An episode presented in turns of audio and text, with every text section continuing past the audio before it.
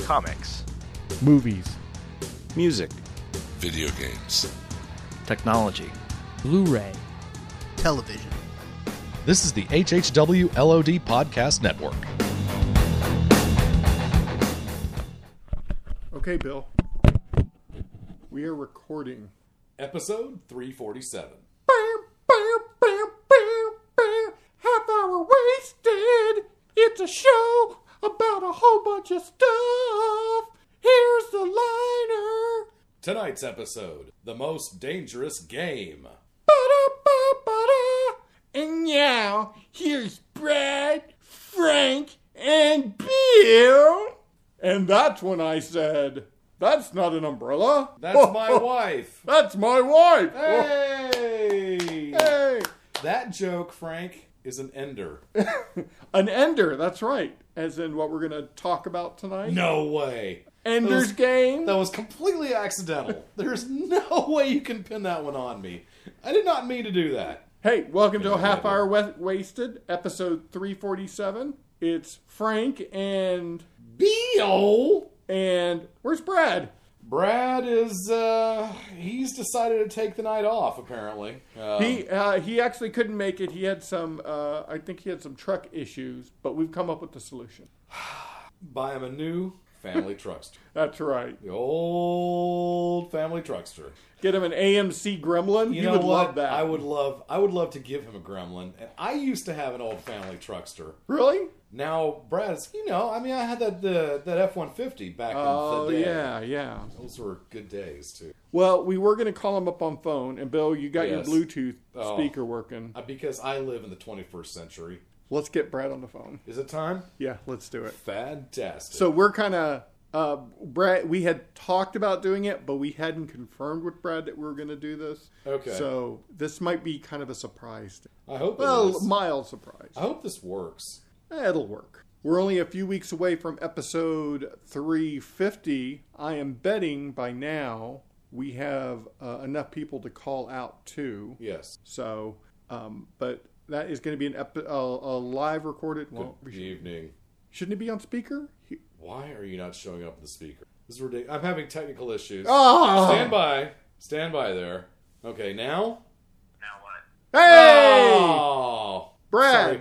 I'm not disappointed that you're here. I'm disappointed that it's not coming in over my ding dong um, my little Bluetooth. Bluetooth speaker. The heck, man?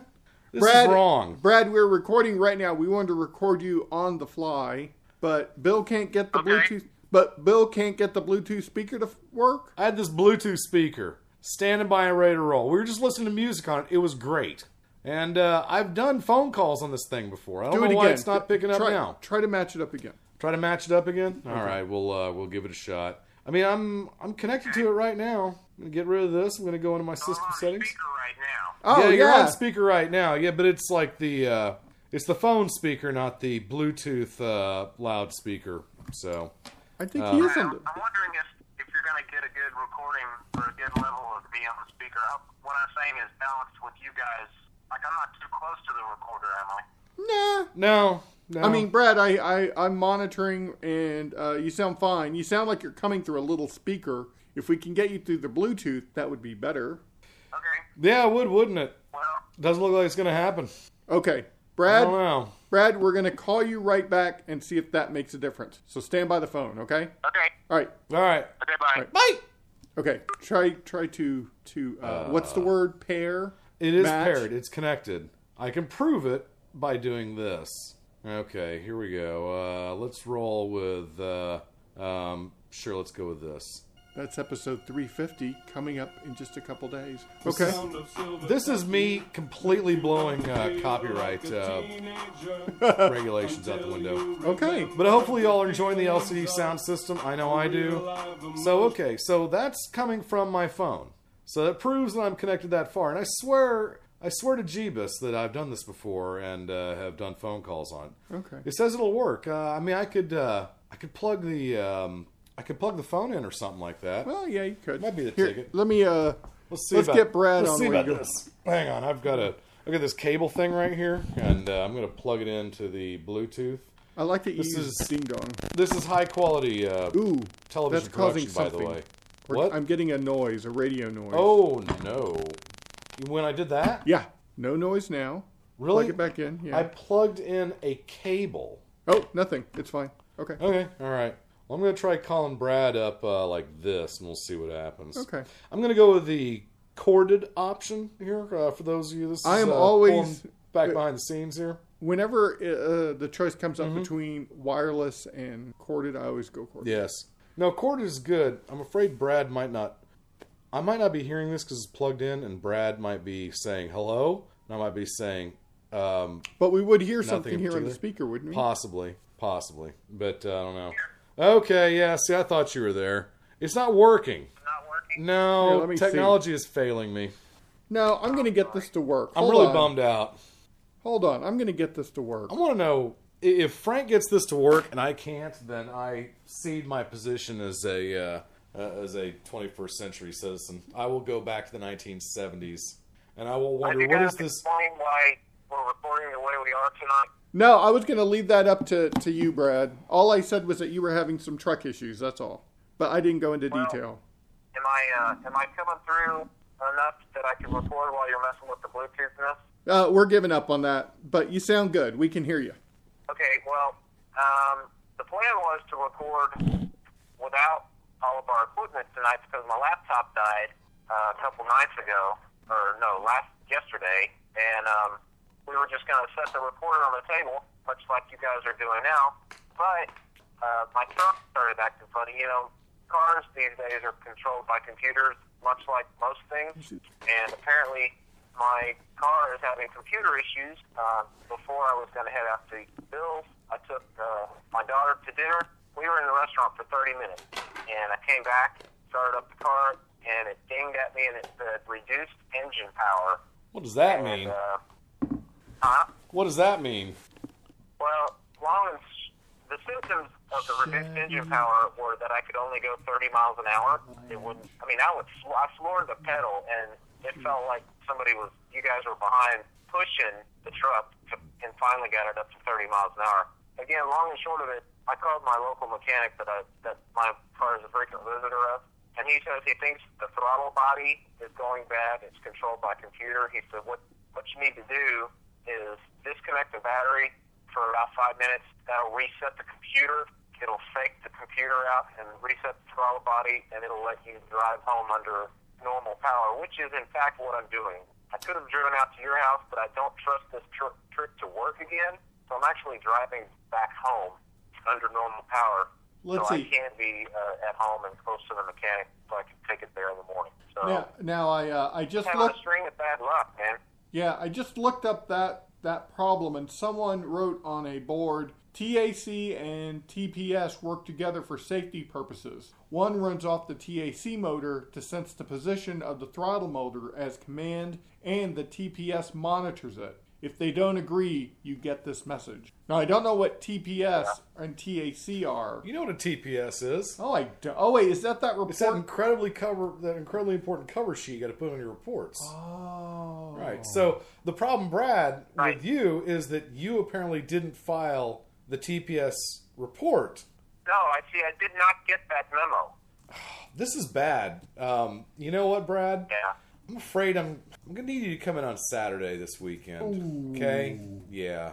About thanks. nine o'clock. Yeah, and uh, maybe Sunday too. So what do you? Yeah. I'll try.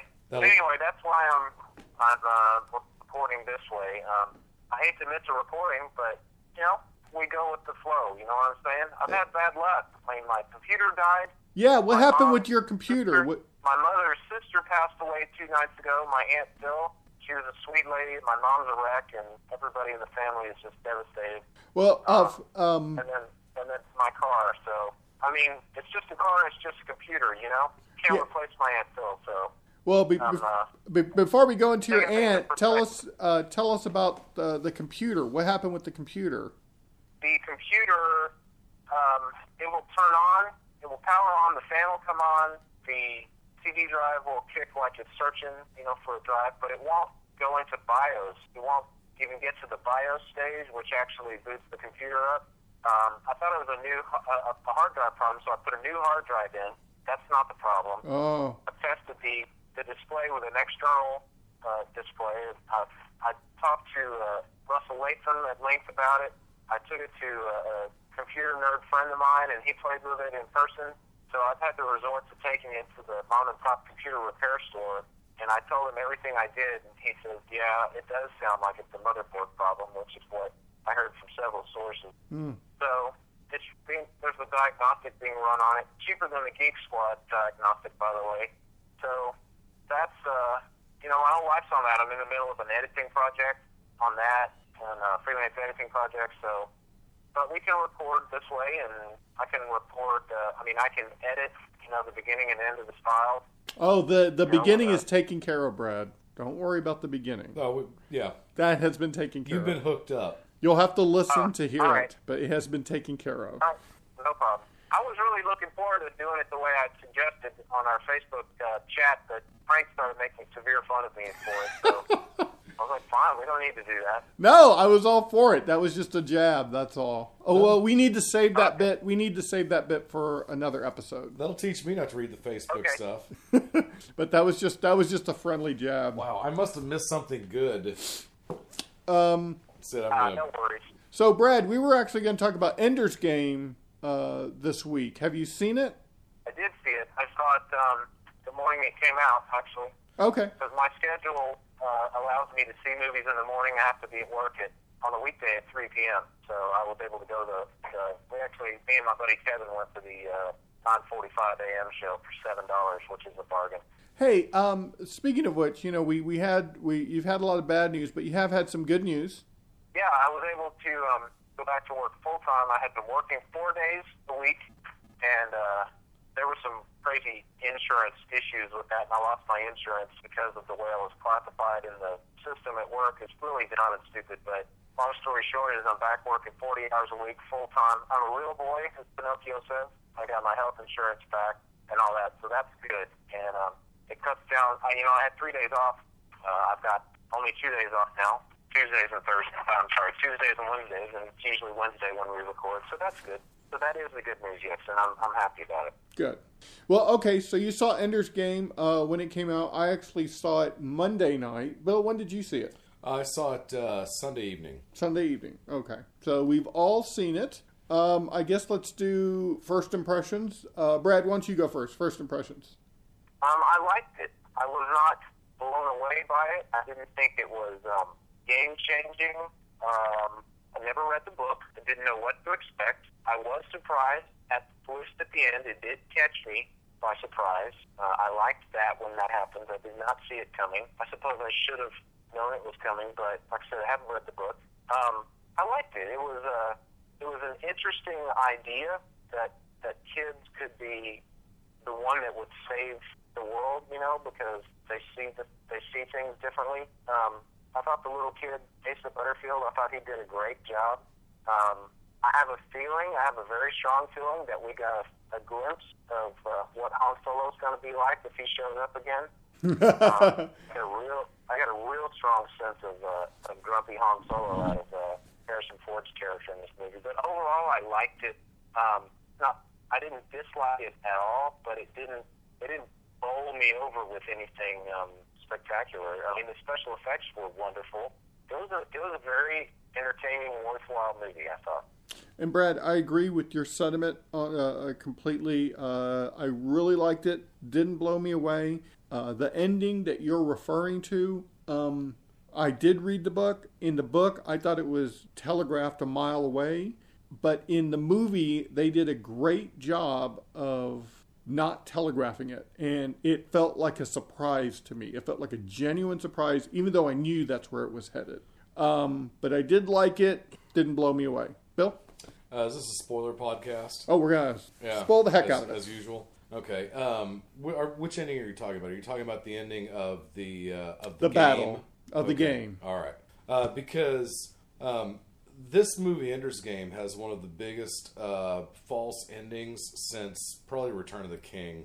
Now, there, there's two or three places where they could have stopped the movie easily, and we could have walked out of the theater thinking, "All right," and they kept going. It, it felt really weird uh, the way you had so much epilogue to the movie uh, in, in so many words. Um, I listened to the unabridged audiobook on a car trip uh, on a vacation many, many years ago and loved it and was terribly excited when they announced the movie was coming out. I thought this is going to be great. Um, it uh, release date showed up for it. I said I better read the book, so I, I sped through the book uh, again. So I just read it about three months ago, I guess. So it's reasonably fresh in my mind. And this is one of the few times uh, I'm not real good about reading a book before I go see the movie. Um, this time I did, uh, so it was fresh enough that I was actually a little disappointed in the amount of heart the movie sent to me. Um, I walked in expecting way too much out of it. I, I freely admit that I was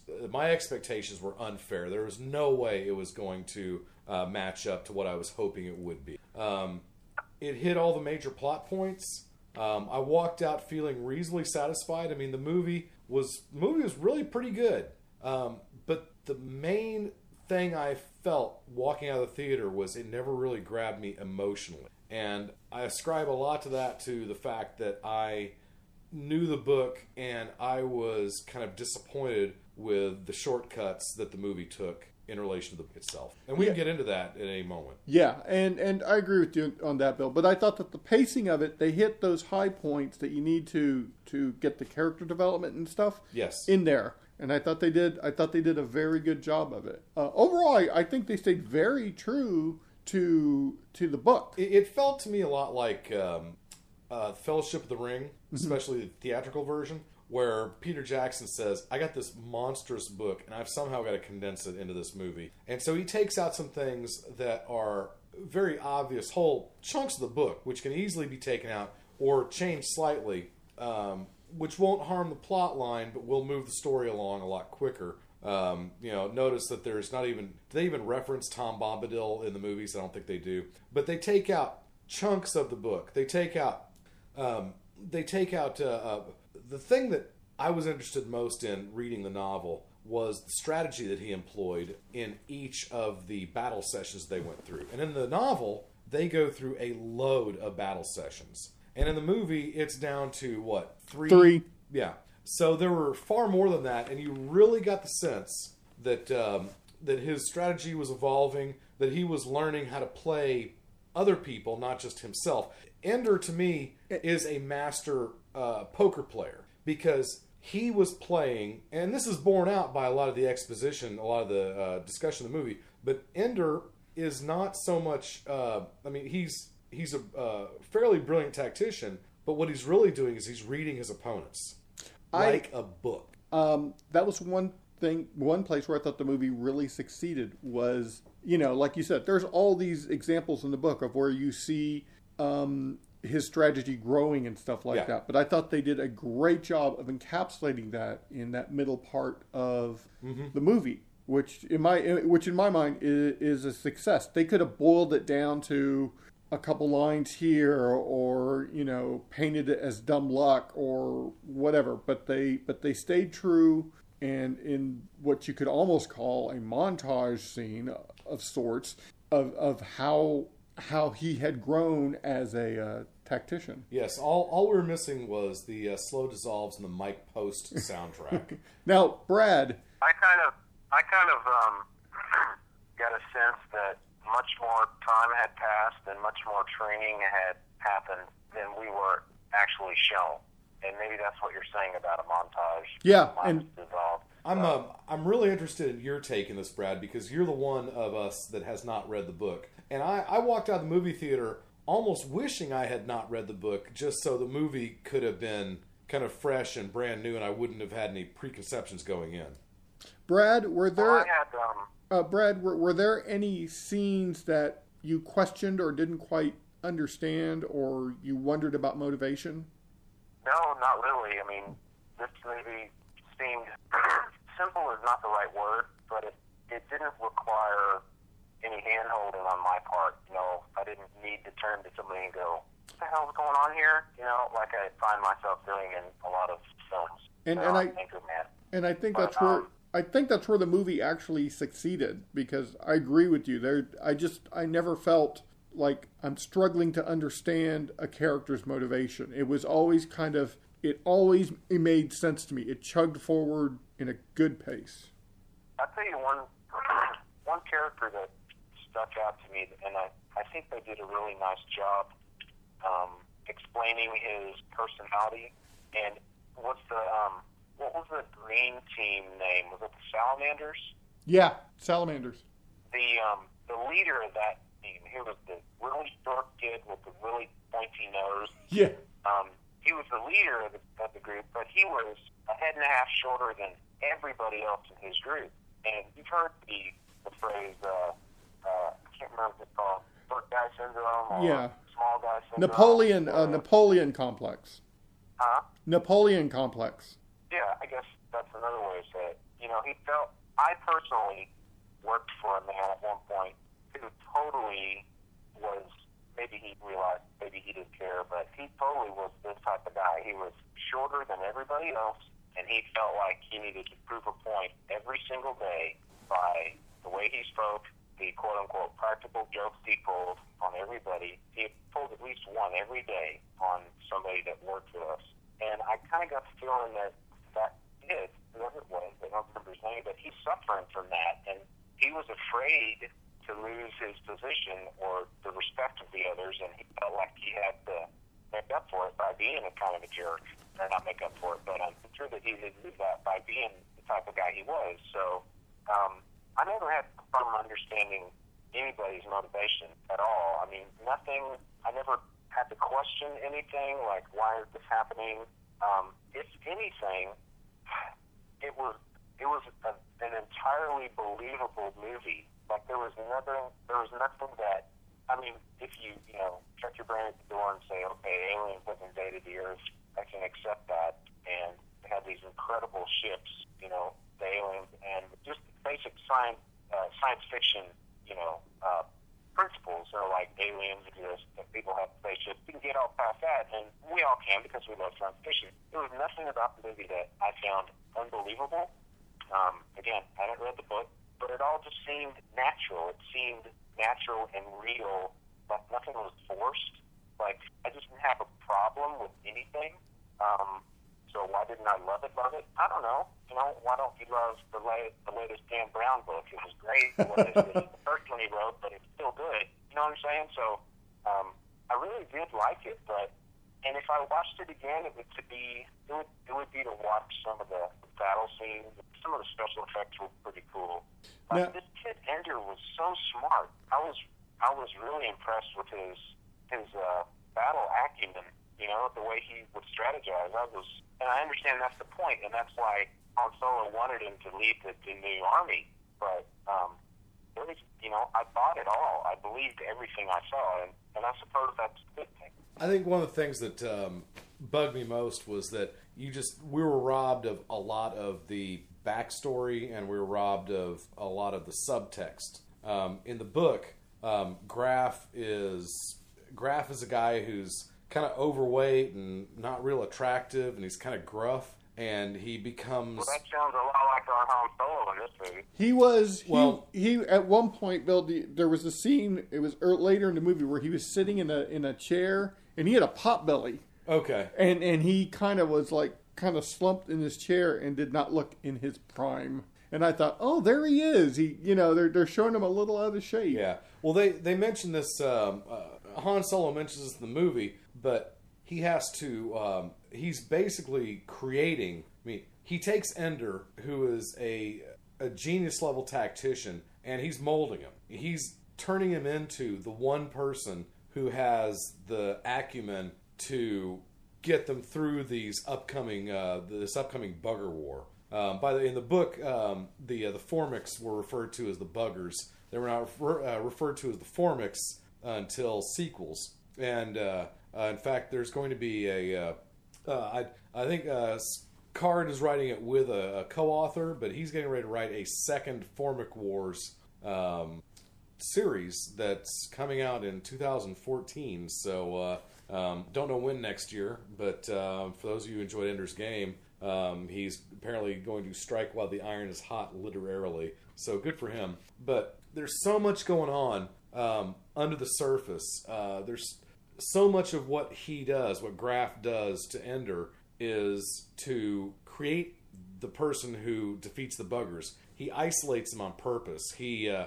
he has him put in danger on purpose. Uh, they mention this in the movie that Ender can never feel safe. He can never feel like anybody's going to come to his rescue. It's he's got to know that it's all on him. If he doesn't if he doesn't survive, if he doesn't get through school, if he doesn't win the fight, if he doesn't defeat the bully, if he doesn't defeat the game, it's on him. Nobody out there is helping him. And with that said, he's got his trusted little uh, inner circle of uh, friends who you get to know a lot better in the book. Not a huge surprise, but uh, uh, Petra and Bean, and there's uh, there's a number of uh, of other characters who you just don't get um, in the book at all. And um, yeah, it's kind of a shame. I, I realize they had time constraints, but it, it, to me, I walked out of the theater really feeling like I'd just seen a Cliff's Notes version of Ender's Game. Well, and I think you're gonna any movie will have to do that because of any type of book Yeah. at, at any length. And and again, But but I, I want to applaud the the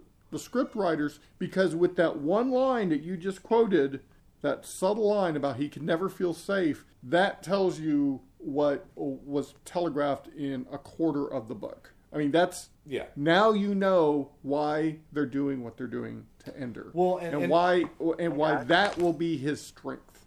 And and they could hit you in uh, over the head with it like they do in the book. Like, no, we can't, because many times in the book they have to st- they have to go. No, he has to do this on his own. No, he has to think he's failing. No, he has to think no one likes him. They do that constantly in the book. But Han Solo has that one line, and it's all you know it all. You know what's going on, and that's because they have two hours. Yeah, too. even though it's it's not a long book by any means, uh, those of you who enjoyed the movie should absolutely read the book. It's not a tremendous time investment. This isn't the stand.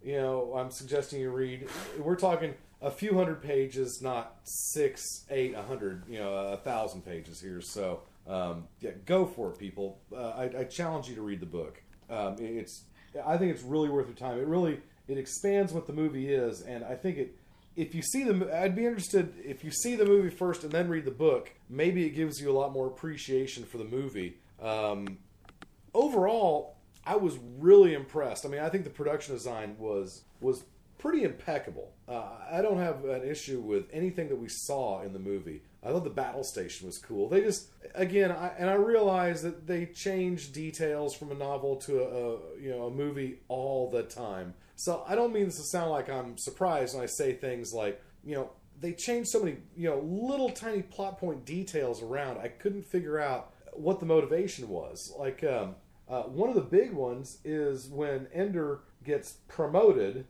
um, to uh, to command school. Uh, they take him uh, in the book off to a uh, basically a, a planetoid, a, uh, a comet. Uh, actually, wait a minute. Uh, was it comet's ice and a meteor is rock, something like that, or one gets in the atmosphere and one doesn't? Whatever. They basically encounter a, a, a rogue planetoid called Eros, and that's where the battle school is. That is that is the, the chunk of rock that they liberated from the buggers. That's the chunk of rock that the buggers had already bored tunnels through, and that they kind of uh, they kind of moved into.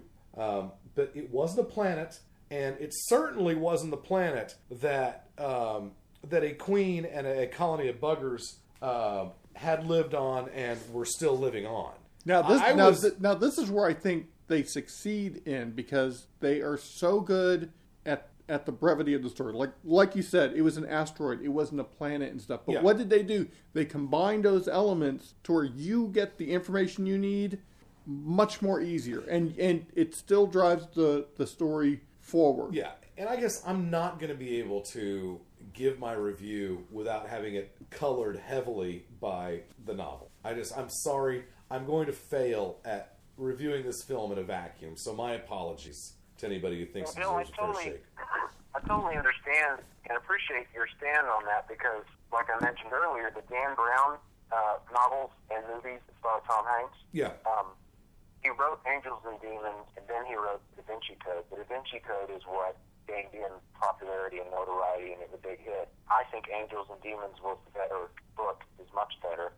But con- considering both of the movies that they made out of the books, both books, the stories in the books were so much more layered and complicated and much more to it than they were able or chose to show in the movies. So I totally get it. You know, I felt kind of like after seeing the movies, I read the books first in both cases. After seeing the movies, I was like, yeah, that was good, but they didn't put this in or they didn't do this, you know. And uh, so I, I see where you're coming from, and I can understand it, but I just think that's the nature of it. I mean, you can only put so much, Right. you know. And it's it's for me. I always like when they can when they find the solution in the movie version to still keep the spirit of the book because Yes. that that's what's always going to be. It's going to be what do we sacrifice, but how do we keep the spirit of it? And that's where I think the movie And- absolutely hit a home run. It They- kept the spirit. They did that well. I think for me, I just I enjoyed the nuts and bolts of it so much. The the book. Um, again, in the in the book, he goes through a number of battle sessions. They describe um, the strategy he uses to defeat his opponents in what at least six, six, seven, eight battles in the book. And in the movie, you get three. So it, to me, it felt like the his his evolution, like uh, in was the second battle, the one where they used the uh, the rope, and That was the last one. Okay, okay, and he ends up. You're right. Okay, and uh, he ends up um, uh, basically uh, using he uses himself as a human shield and lets himself get frozen, while Petra, who's holding on to him behind him, is blasting away, and he's basically a human shield for her, and it totally works. But in the book, it's a natural progression of okay, the battles start out simple and they get more and more complicated. In, in that way, this book. Um, Ender's Game felt a lot to me like uh, almost uh, uh, Asimov's Foundation series. And I mean that as a high compliment. Um, maybe it's unfair to compare Ender's Game to the Foundation series. Uh, I can't wait till they decide to make that into a movie someday. Or a Uh, mini well, series. They should make it to You a know mini what? series. Yeah, maybe uh, like Don't an, do movie. Maybe Yeah. an HBO mini series, and each season could be a book or so. I don't Yeah. That that would be pretty cool. Um, yeah, it would be pretty cool. But um, uh, my favorite thing about the Foundation series is that um, this group of scientists uh, is trying to ride out basically a 1,000 year long uh, period of galactic political instability. And so they're besieged on all sides by uh, um, by basically uh, uh, uh, dukes who want to be kings, and by space pirates, and by aliens with powers they don't understand. All this, and the whole thing is they've got to figure out how to solve the problems in front of them.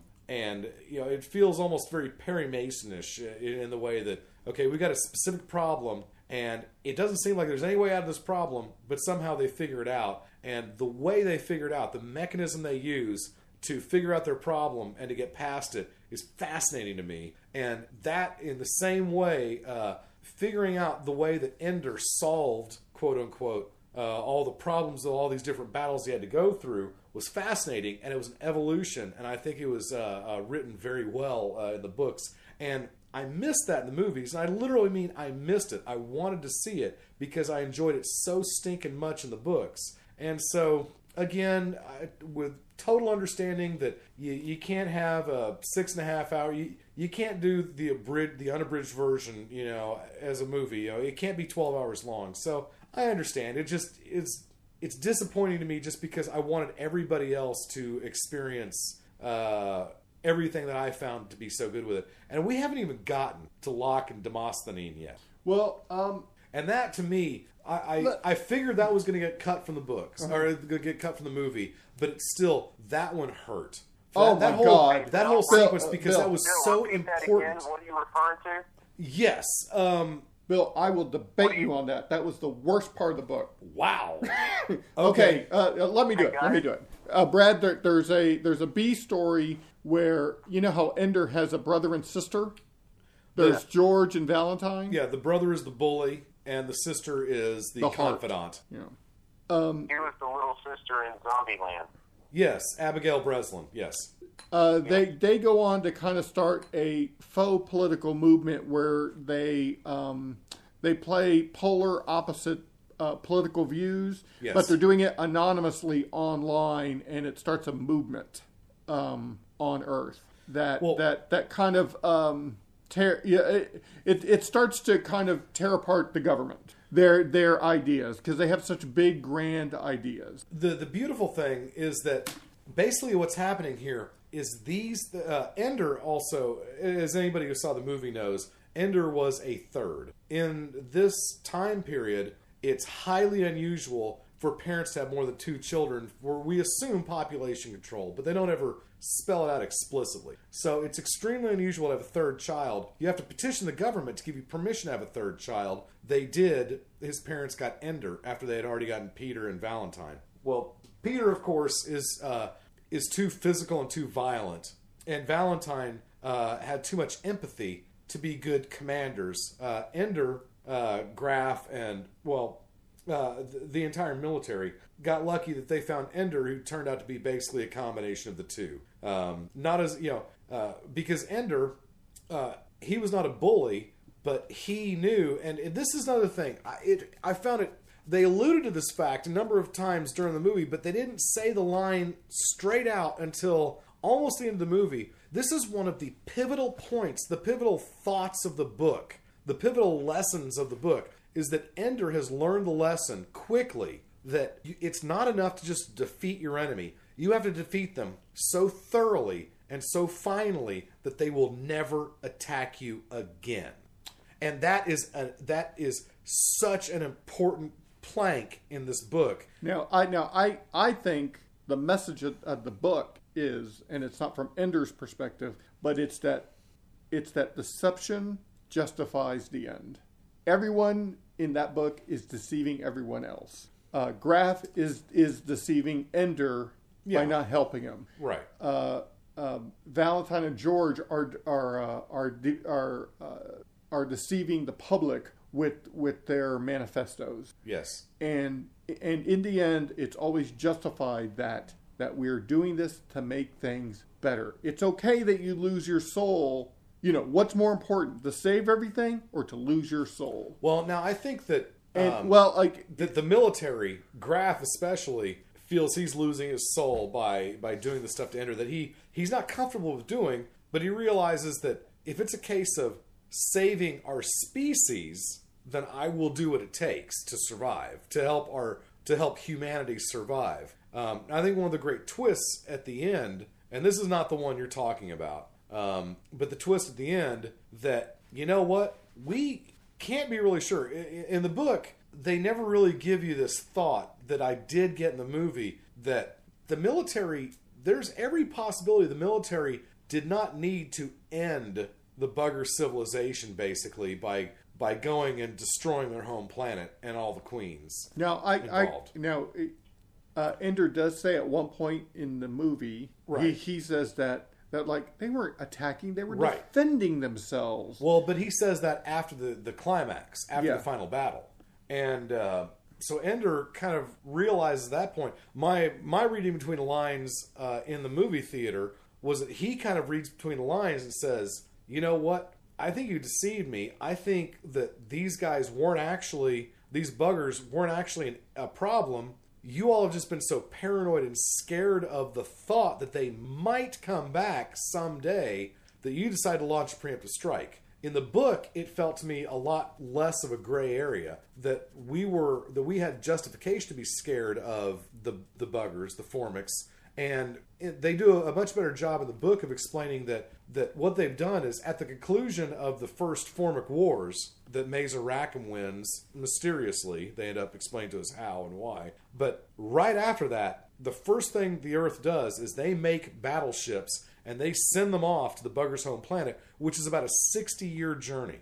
And so they're dealing with the classic uh, Star Trek, the old series time factor, only it's a macro scale because they've got 60 years to get someone ready to go, not, you know, I cannot start the engines in 15 minutes, it's against the laws of physics kind of stuff. Um, but in the book, I never felt like this is a highly questionable action. I mean, it it almost felt like a little tiny bit of left wing propaganda kind of inserted into the movie. Just that, hey, you know, just to let you know, the Americans, you know, by that meaning, you know, Earthlings are actually the bad guys in the story.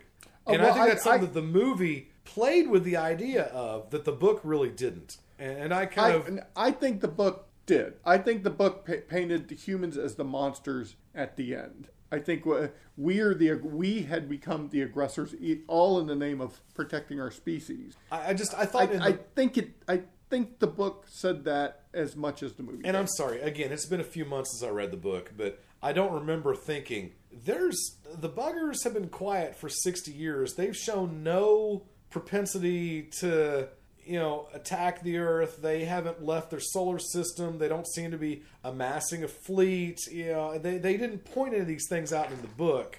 Which could have given you, you know, which could have swayed your your opinion one of you know the two directions to go. Um, I just uh, in the movie, and when I say left wing propaganda, I'm not trying to. This is not this is not Fox News. I'm not trying to go that way. I've just it felt to me like there was a little bit more of an emphasis put on the idea that we might be the bad guys. And in the book, um, I, I believe you that, that those passages were in there, but reading it, I never really got that sense. So I, I, I felt a little cleaner of conscience at the end of, of the book than I did the movie. the the key to me that we were the bad guys was the fact was how they got Ender to win this battle. They couldn't. Um, uh, we'll talk about the ending. Let's mention the ending real quick. Um, Ender, who believes he's going to his final exam to go to graduate, it turns out that final exam is actually a real battle, Well, no, it turns out that the and he entire, doesn't know Well, that. No, the entire time they've been on Eros, and that's another thing. It's in the book there are numerous battles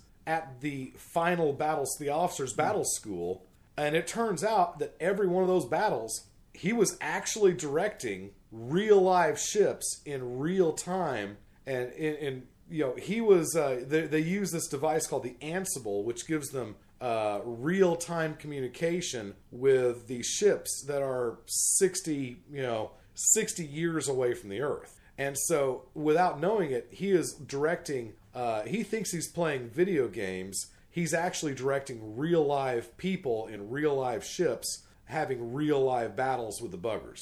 And when he destroys the bugger's home planet, he just, Yeah. he thinks he has passed the final exam. When in reality, he had destroyed a species. No, no, no. Wait, hold on. This is where humans are painted as the bad guy because they could never tell him that, Right. or else he wouldn't do it. He had to be deceived into doing that. Okay, this is where the book comes in handy uh, as far as not thinking the Earth people are the bad guys because you realize at the end that he's he's fought a number of battles, a half a dozen or so or more battles against the buggers at command school trying to get to the home planet for the final battle. So in the movie, it's like one battle and then the final battle. And so in the movie, it's almost like, hey, you know, let's go to battle school and you're going to basically have a, a dress rehearsal and then your final exam. Well, and no, that, I- that uh, there's just I'm sorry, there's just a lot in the movie that felt rushed plot wise that, that didn't give the spirit of the book eh, quite its due. So, Brad, did you think at during that final part of the movie was um, was Ender training or was Ender doing ba- uh, actually conducting battles? No, I was shocked when I found out that the training simulation that he had finished and he and you know everybody else started celebrating and hooping and hollering. I was shocked to find out that that was an actual live battle, and I felt sorry for Ender that they deceived him like that because I'm convinced, while technically minded and strategically inclined as he may be, if he'd have known he was about to destroy an entire species, there's no way he would have done it. He's only a kid. Yeah, and and, I and, they, the and- adults realized that as well, and that's why they couldn't be honest with him. They used this kid, and you know we heard we heard Indiana Jones say, "Well, you know the black lady was was saying to him, he's just a kid. You know how are we gonna? What's it gonna do to him?" And he was like, "What does it matter if nobody's left?" And so you see both sides of it, and but I just felt sorry for the kid, you know, and I'm convinced that he wouldn't he wouldn't have done it had he known, and I'm, I'm sure that's the whole point, you know. But um, no, like I said, I was very surprised to not see it coming. it, it was definitely rock and the hard place, wasn't it? It's like you, we either do nothing and hope for the best, or we just go ahead and and cover ourselves and kill everyone. Um, Brad Brad was under the impression that he was training the whole time, that he that he thought he was training and not do, conducting battles. That's kind of cool. And and in the book, that was the impression I got that he was training the whole time up until the end when it is revealed that that was actually a battle. I never got the impression that he was doing these small battles here and there. Okay. And then the final. Well, um, I'd have to go back and reread the book again to be sure.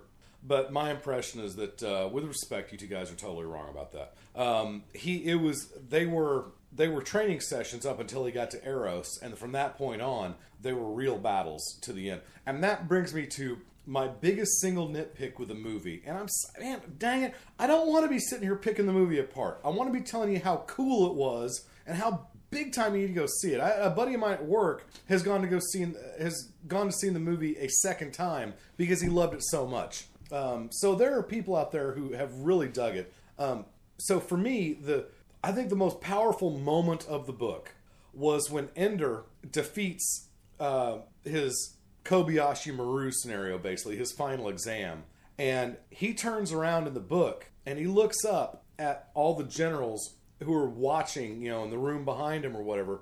And Ender turns around. Um, you know, he's he's won the he's won the game, and he turns around. And in the book, it's very clearly states that a lot of the generals and stuff are crying. And he realizes at that moment, it rushes onto him that, holy cow, this wasn't a game. This was for real. And at that point, the dominoes kind of start tumbling over, and you realize that it's been real this whole time.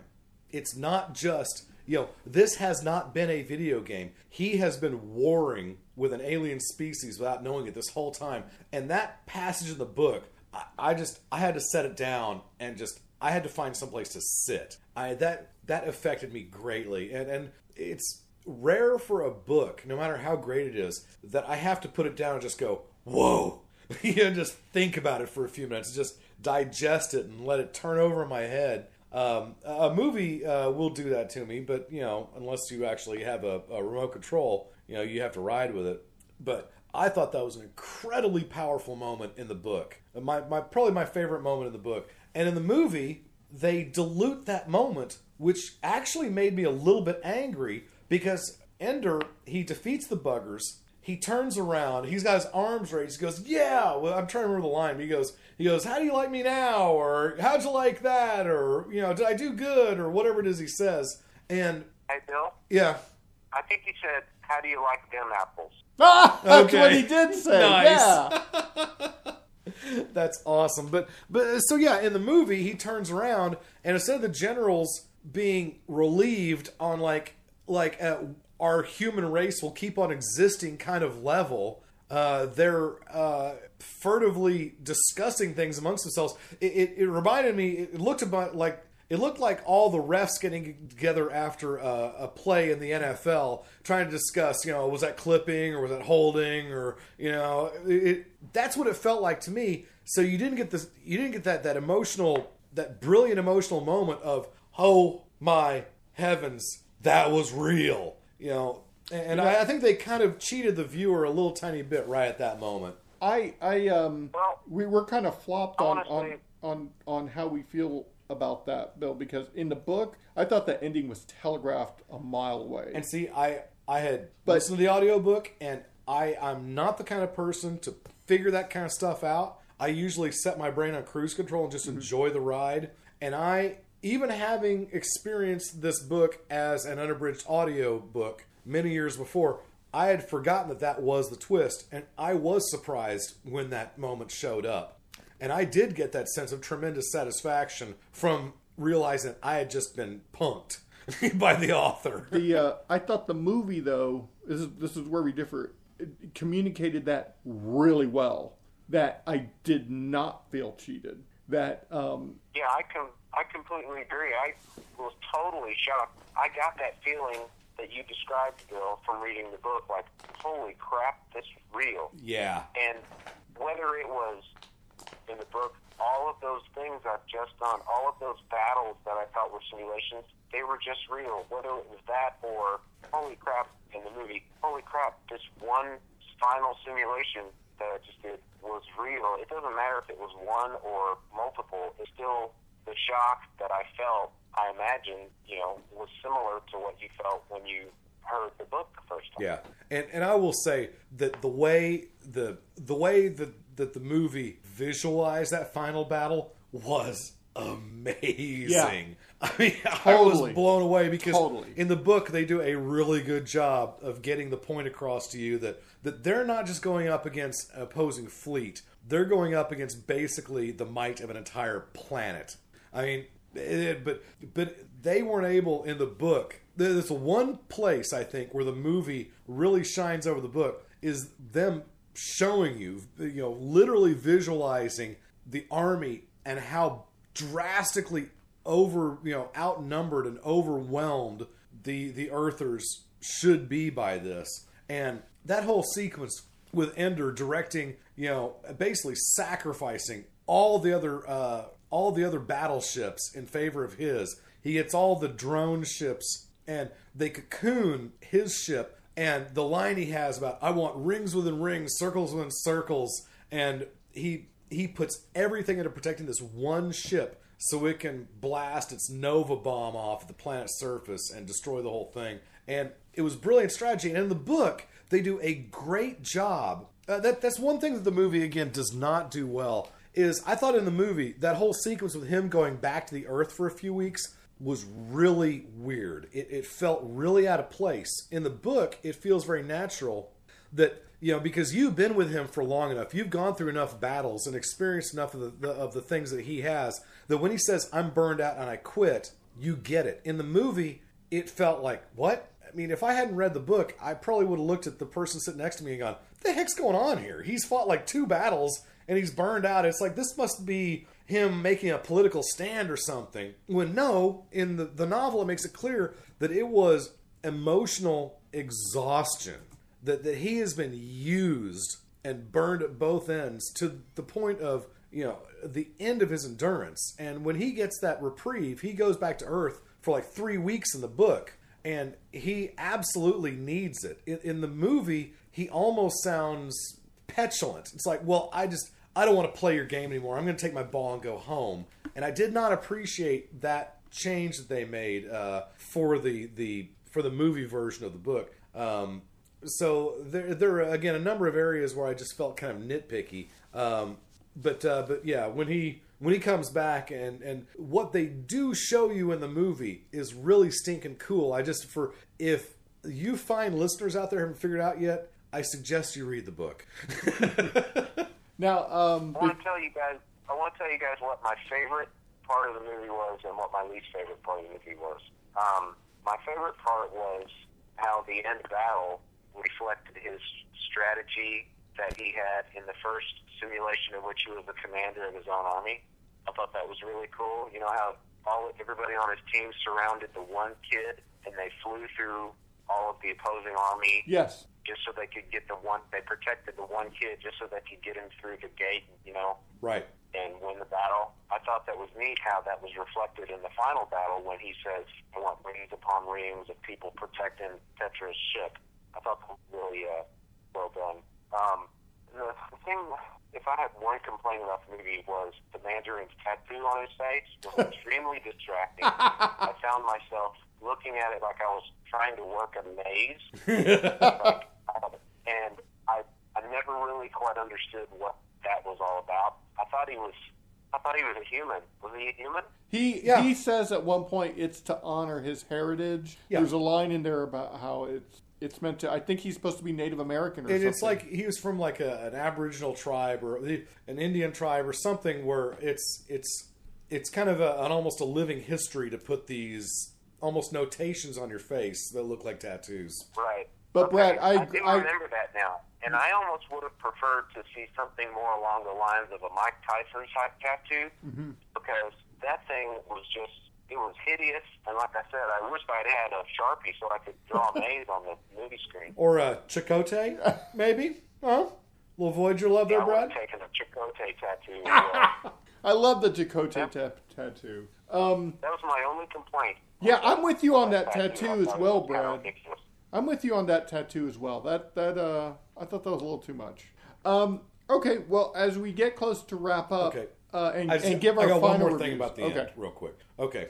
Um, one thing that I thought was so amazing in the book, you are exhausted with Ender, and the final battle. They don't really tell you this in the movie, but in the book, it's made it clear that the reason Ender chooses the strategy he does, where it's it's he puts all of his eggs literally into one basket, is that he has basically given up. He uh, he has been pushed so far and for so long he basically says, "Screw it! You want me to win? I'm just gonna freaking win, and I don't care what happens. All I'm concerned with is winning." He has been up to this point concerned with not just winning, but winning well. You know, winning with style, winning and protecting his his avatars, his his players in the video game. And I think that's one more thing that that, that makes it such kind of a uh, uh, a cold rush to the face when you realize what's actually been happening is that when he goes into this final exam, his final battle in the in the book, um, he has had it, and they basically they almost force him not not physically, but they basically cajole him into to taking this final exam. He, he's basically ready to quit. The his little three week vacation on Earth helped, but did not cure him. Uh, he was just a complete burnout, and so his strategy at the very end was just okay fine you want me to win? I'm going to win by any means necessary. I'm going to do the most drastic thing i can think of and i'm just going to win it and i don't care what my efficiency ratings are. I don't care how, how few people i lose. I'm just going to win. And they, they made a point in the book that not only was he winning all his battles but so few of his people got killed that that was almost the thing that was most amazing about his aptitude for these war games he was ostensibly playing. And so yeah, just so when he's playing this final game and he's sacrificing five of the six, you know, five of the six battleships um, just to get the last one in, it's almost literally a give up move on his part. He's just he has gotten past the point. He's done caring about the consequences. He just wants to cross the finish line. And it turns out that you know you would have to read between the lines to know this. Is this exactly what Graff had been training him for? Had Graff been exhausting him and measuring him to this point specifically to get him to the point where he would literally throw everything out the window and just and just try to win at any cost in the final battle or was this just a product of you know it just was it serendipity was it just coincidence that that you know because Graff knew that he was burning Ender out the whole time. You know that's one thing they discussed in the, in the book again is that he and, and his his assistant and assistants they discuss the fact that they are rapidly burning Ender to the core, and he's not going to have anything left to give them. And so part of this is a race between them trying to mold Ender into this weapon and completely burning him out to the point where he's useless to them. And they almost get to that point during the final battle, and they're very lucky that uh, that they were actually doing it all for real because I don't think you know there's no way that it would have worked out that well if they hadn't. So, Okay. there you go. So- Thank you. I had to get that off my chest. So before we give our reverse flashes, um, the budget for this movie was 110 million. It's actually really low these days. So uh, do you guys want to take a guess at the weekend gross? Bill, we'll let, we'll go with you first. Now, I I I saw something. I think it was it was in the 20 30 million dollar range. Brad, My gut said uh, 30. 30. It's actually 27. I don't know if that's good or bad, but uh, right underneath it is uh, the new Jackass movie, Bad Grandpa. Now its budget was 15 million, and it's uh, last week it made 20 million, and it's gross 61 million. Well, we don't want to get into this on this show, but I wonder how much bigger the receipts for Ender's Game could have been had this whole subplot with Orson Scott Card's personal political beliefs and societal beliefs not entered into it. Yeah, that's uh, that's something that uh, I don't think we'll ever know because it's it's. Uh, I know when I brought up that I was seeing this movie, several people said I'm not seeing this because of what uh, Orson Card had to say about gay marriage, which is basically what uh, he he's against it, and he was kind of vocal about it. And I hadn't even heard about that up until a couple weeks ago. And you know what? Good for you. I just I think it's to proselytize here for a moment. It's ridiculous to refuse to see a movie, and, and I don't know. I mean, I, I I want nothing to do with a Roman Polanski movie, but I think this is different. Um, I just it's like you know what? Go get a Chick Fil A if you want to. It doesn't mean you're siding on one side or the other of a political or societal debate. You know, if you want to go see a cool sci-fi movie, go see Ender's Game. You're not validating Orson Scott Card's opinion. You know, it doesn't. There doesn't have to be a connection there. And I just think it's one thing where society is so far too many people are so worried about political correctness and nonsense like that that I just think it, it is bled over into our entertainment choices, and that's ridiculous. You know, if if you like the Dixie Chicks, who cares what they said about President Bush? You know, I mean, just enjoy what you enjoy, and you know, barring you know Gary Glitter and and Roman Polanski type of things, you know, what they do in their personal life shouldn't really interfere with it. I mean, you like baseball, you like sports athletes that are absolute cretins. You know, you root for sports teams that have guys on it that don't do wholesome things, you know, with their spare time. And it just it, it's the same drill. You know, if you're able to be a Cowboys fan in the '90s, you should be able to go see Ender's Game now. And okay, uh, now I'm- I'm off my soapbox. I tried to make that as brief as possible, and uh, if I offended people, sorry. I, I I would rather live in a non PC world. Okay, well, Brad, we were going to wrap up here. Anything else you want to add? Um, not about the movie itself. I did have an email from, uh, regarding our last episode. Um, I could read that, or I could save it for down the road. no, hit hit it. Hey, what do you think, Frank? No, hit it. I say go for it.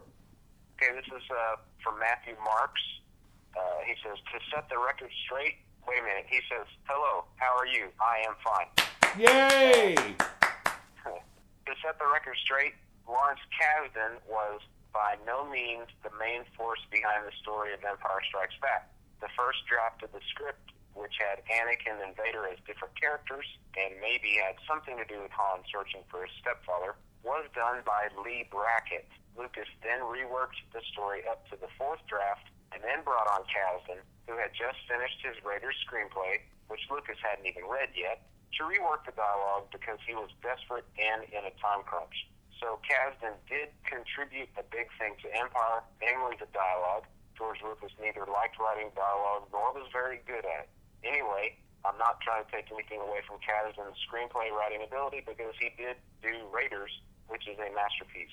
Matt Marks, Matthew Marks. I don't think, Matthew, that um, e- either of the three of us were trying to say that Kasdan wrote Empire. I, I think we were all pretty aware that he was involved with the screenplay, and that's the part that we were excited about because Empire was dialogue-wise probably the best of the of the three movies because of Kasdan's uh, script doctoring, if you will. So I think that's what the three of us were saying and when we were expressing our excitement of his involvement with the with episode seven.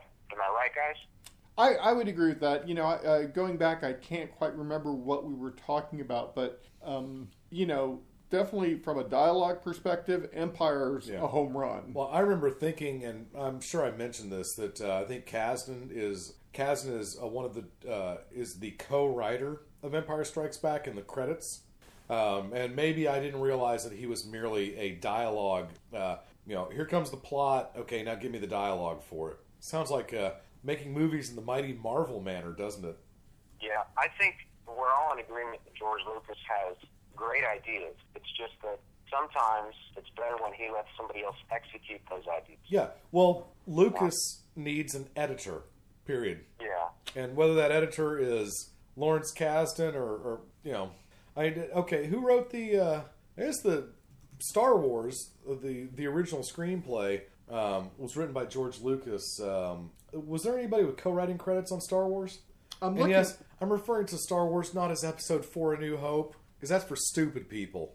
Lawrence Cra- uh, Lawrence Kasdan does get um, screenplay credit. I'm on IMDb. Let me look up. Star Is this Wars. on uh, Episode Four? Yeah. Okay. So I'm looking up Star Wars 77. Uh, to, to, to George Lucas, he is writer.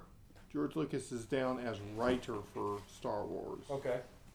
Anyway, I think I think the prequels were full of great ideas that he came up with, but they also had some bad ideas that they weren't filtered by other people. You know, by a third and fourth and fifth draft, or by a screenwriter who, who might say, "Hey George, I see where you're going with this, but I think if we left this out and addressed this, it you know would work better for the story." So I I do think that uh, episodes seven, eight, and nine are going to be really good, full of really great ideas, and I'm hopeful that he will.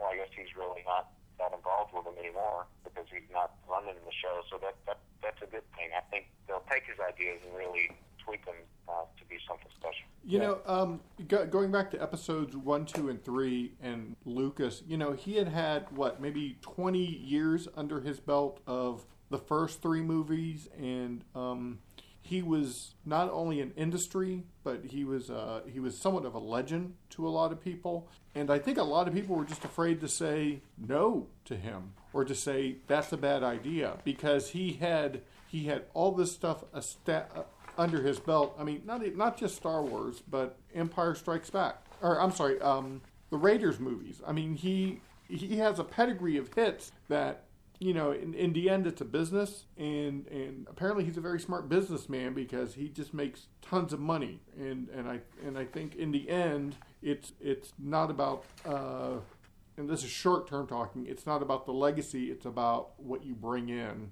bank account wise. Lucas could bring in money. And uh, just for the record, I'm sitting here looking at. Uh, uh, I had a friend, uh, Jeremy uh, Cooley, give this to me. Um, kind of gave it to Sage, but I've got the original movie script uh, from the movie script library. It's the actual screenplay, and the screenplay uh, it says it's written by George Lucas. So I I've not read this thing all the way through from beginning to end, but I've I've opened up and looked at passages, and I've never definitely noticed passages in the screenplay which are different from the movie itself. Um, so I, I'm not trying to say that anybody's a liar. Um, it's quite likely that Lawrence Kasdan you know smoothed a couple of edges here or there, but according to the original movie script, which I'm holding in my hands, uh, it was George Lucas's baby, and nobody else gets credit for helping him write it. You know, uh, what's kind of a coincidence here that we end on this email and stuff is that as soon as we finish recording, Bill and I are going to go uh, hop in the car and drive over to comic book store uh, so I can get the latest issue of the Star Wars, the original first draft of the um, of the movie that's been made into a comic book. And so far, reading it, I guess this is the third issue. It's terrible. but uh, being a Star Wars fan, I just want to read it to see how it differs from the uh, from the movie. Nice. By the way, you Guys, might record that. Yeah, Yeah. That, uh, we'll just record that uh, as we're driving out there. And uh, you might not know this, but uh, in the back of this is some additional information. And uh, Mark Hamill, uh, it has his uh, his work in film and TV from 1974 to 1993. Uh, this um, script was uh, produced and sold in 1994. But um, before he did Star Wars in 1977, um, Mark Hamill did uh, Wizards, which is one of those movies that I thought was it was a Ralph Bakshi as animated film, which I loved when I was in uh, high school. Yes, and, uh, I remember the poster. Yeah. and I wonder if it holds up these days. I want to watch it again someday. But um, Mark Hamill in 1975 was in an episode of One Day at a Time. You might not know that. One day at a time, one day at a time. So walk on in. Dun, dun. So, Brad, um, do we have enough people for our call out show?